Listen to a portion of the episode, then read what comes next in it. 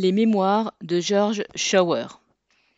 Dans le livre Seuls les fous n'ont pas peur, Sileps 2002, que vont rééditer prochainement les éditions Les Bons Caractères et Sileps, George Schauer, 1915-1996, relate ses souvenirs de militant dans une période difficile de 1930 à 1945, marquée par la crise économique mondiale, la montée du fascisme et la guerre. Pendant toute cette période, Schauer poursuivit le combat pour la révolution sociale en Autriche, puis en France, où il se réfugia juste avant l'Anschluss, entre parenthèses l'annexion de l'Autriche par l'Allemagne nazie.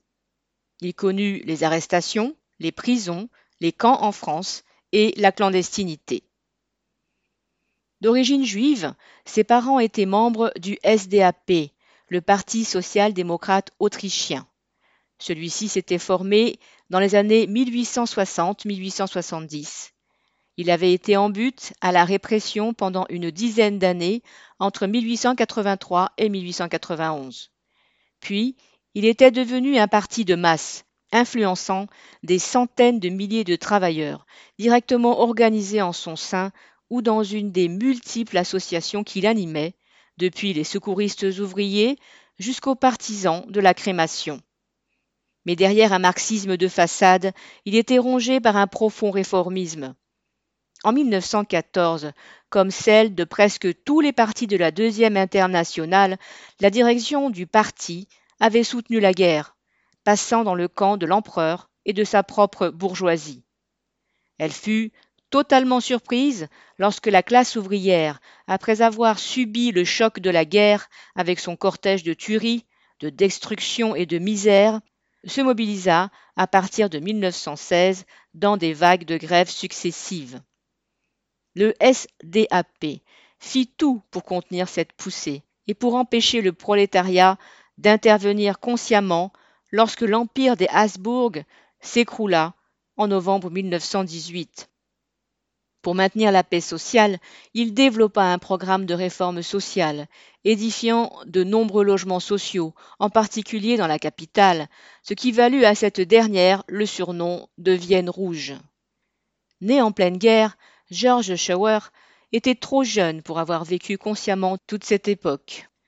À peine commence-t-il à 15 ans à s'engager dans les organisations de jeunesse du SDAP que cette période s'achève. La crise économique mondiale, qui a éclaté en 1929 avec le krach de Wall Street, a atteint l'Autriche en 1931.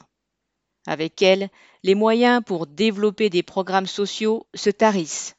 Et surtout, la réaction donne de plus en plus de la voix. L'heure n'est plus à construire tranquillement des HLM, mais à préparer la classe ouvrière au combat. Ce n'est pas la politique du parti. Cela conduira à la défaite de février 1934 et à l'instauration d'un régime dictatorial.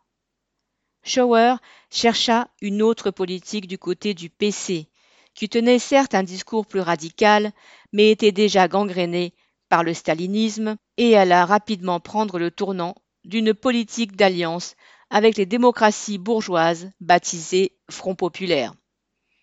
C'est dans ce contexte qu'il s'engage dans un groupe de militants liés à l'opposition de gauche trotskiste.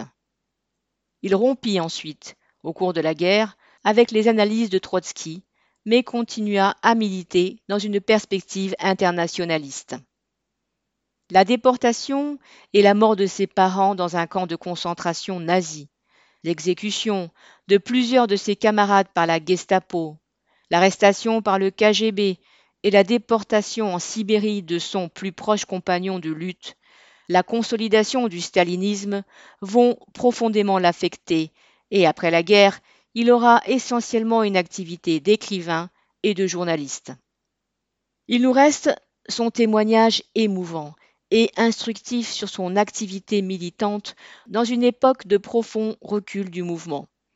Un engagement internationaliste qui a contribué avec celui de bien d'autres, et malgré toutes les vicissitudes, à ce que les idées révolutionnaires ne disparaissent pas et que le flambeau puisse être repris. 8 septembre 2022